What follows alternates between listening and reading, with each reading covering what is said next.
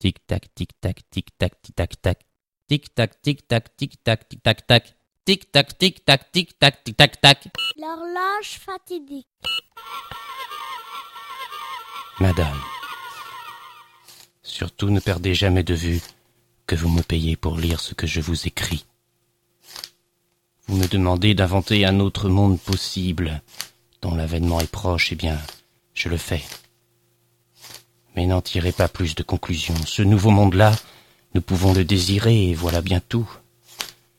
Il n'a aucun rapport avec le monde réel, sinon la force de la croyance que nous pouvons s'enchanter ainsi chez les autres, en l'imaginant, ou bien notre propre soumission à ce que nous voulons penser. Pensez-vous vraiment que ma science serait supérieure à la science académique? Vous seriez bien la seule à le croire.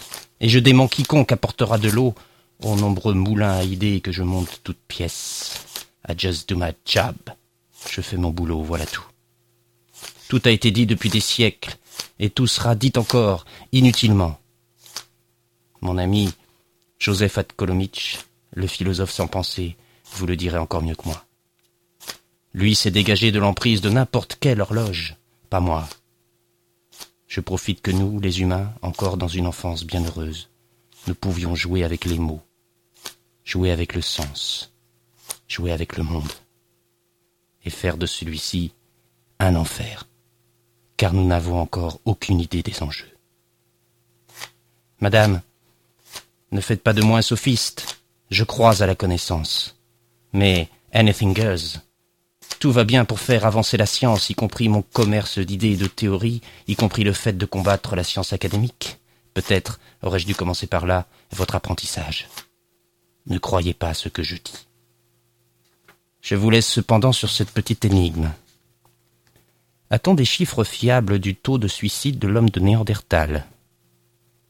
Comment être sûr que les peintures rupestres sont d'ordre chamanique et non pas l'expression du stress du blues, de la saudade, de la nostalgie, du simple Pékin Homo sapiens? Imaginez-vous le sentiment amoureux en ces temps inconnus? Non. La science non plus, et voilà l'énigme. Soit il y a une permanence de l'homme, et l'histoire n'existe pas, soit il y a une évolution des connaissances, et nous en sommes alors complètement prisonniers.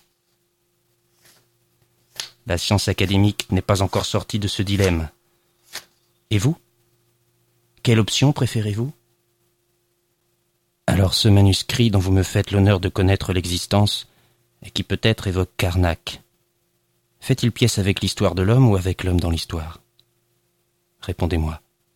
Selon votre réponse, j'envisagerais de faire le voyage pour tenter d'en prendre connaissance, mais, vous le savez sans doute, je suis surveillé et presque indésirable en France.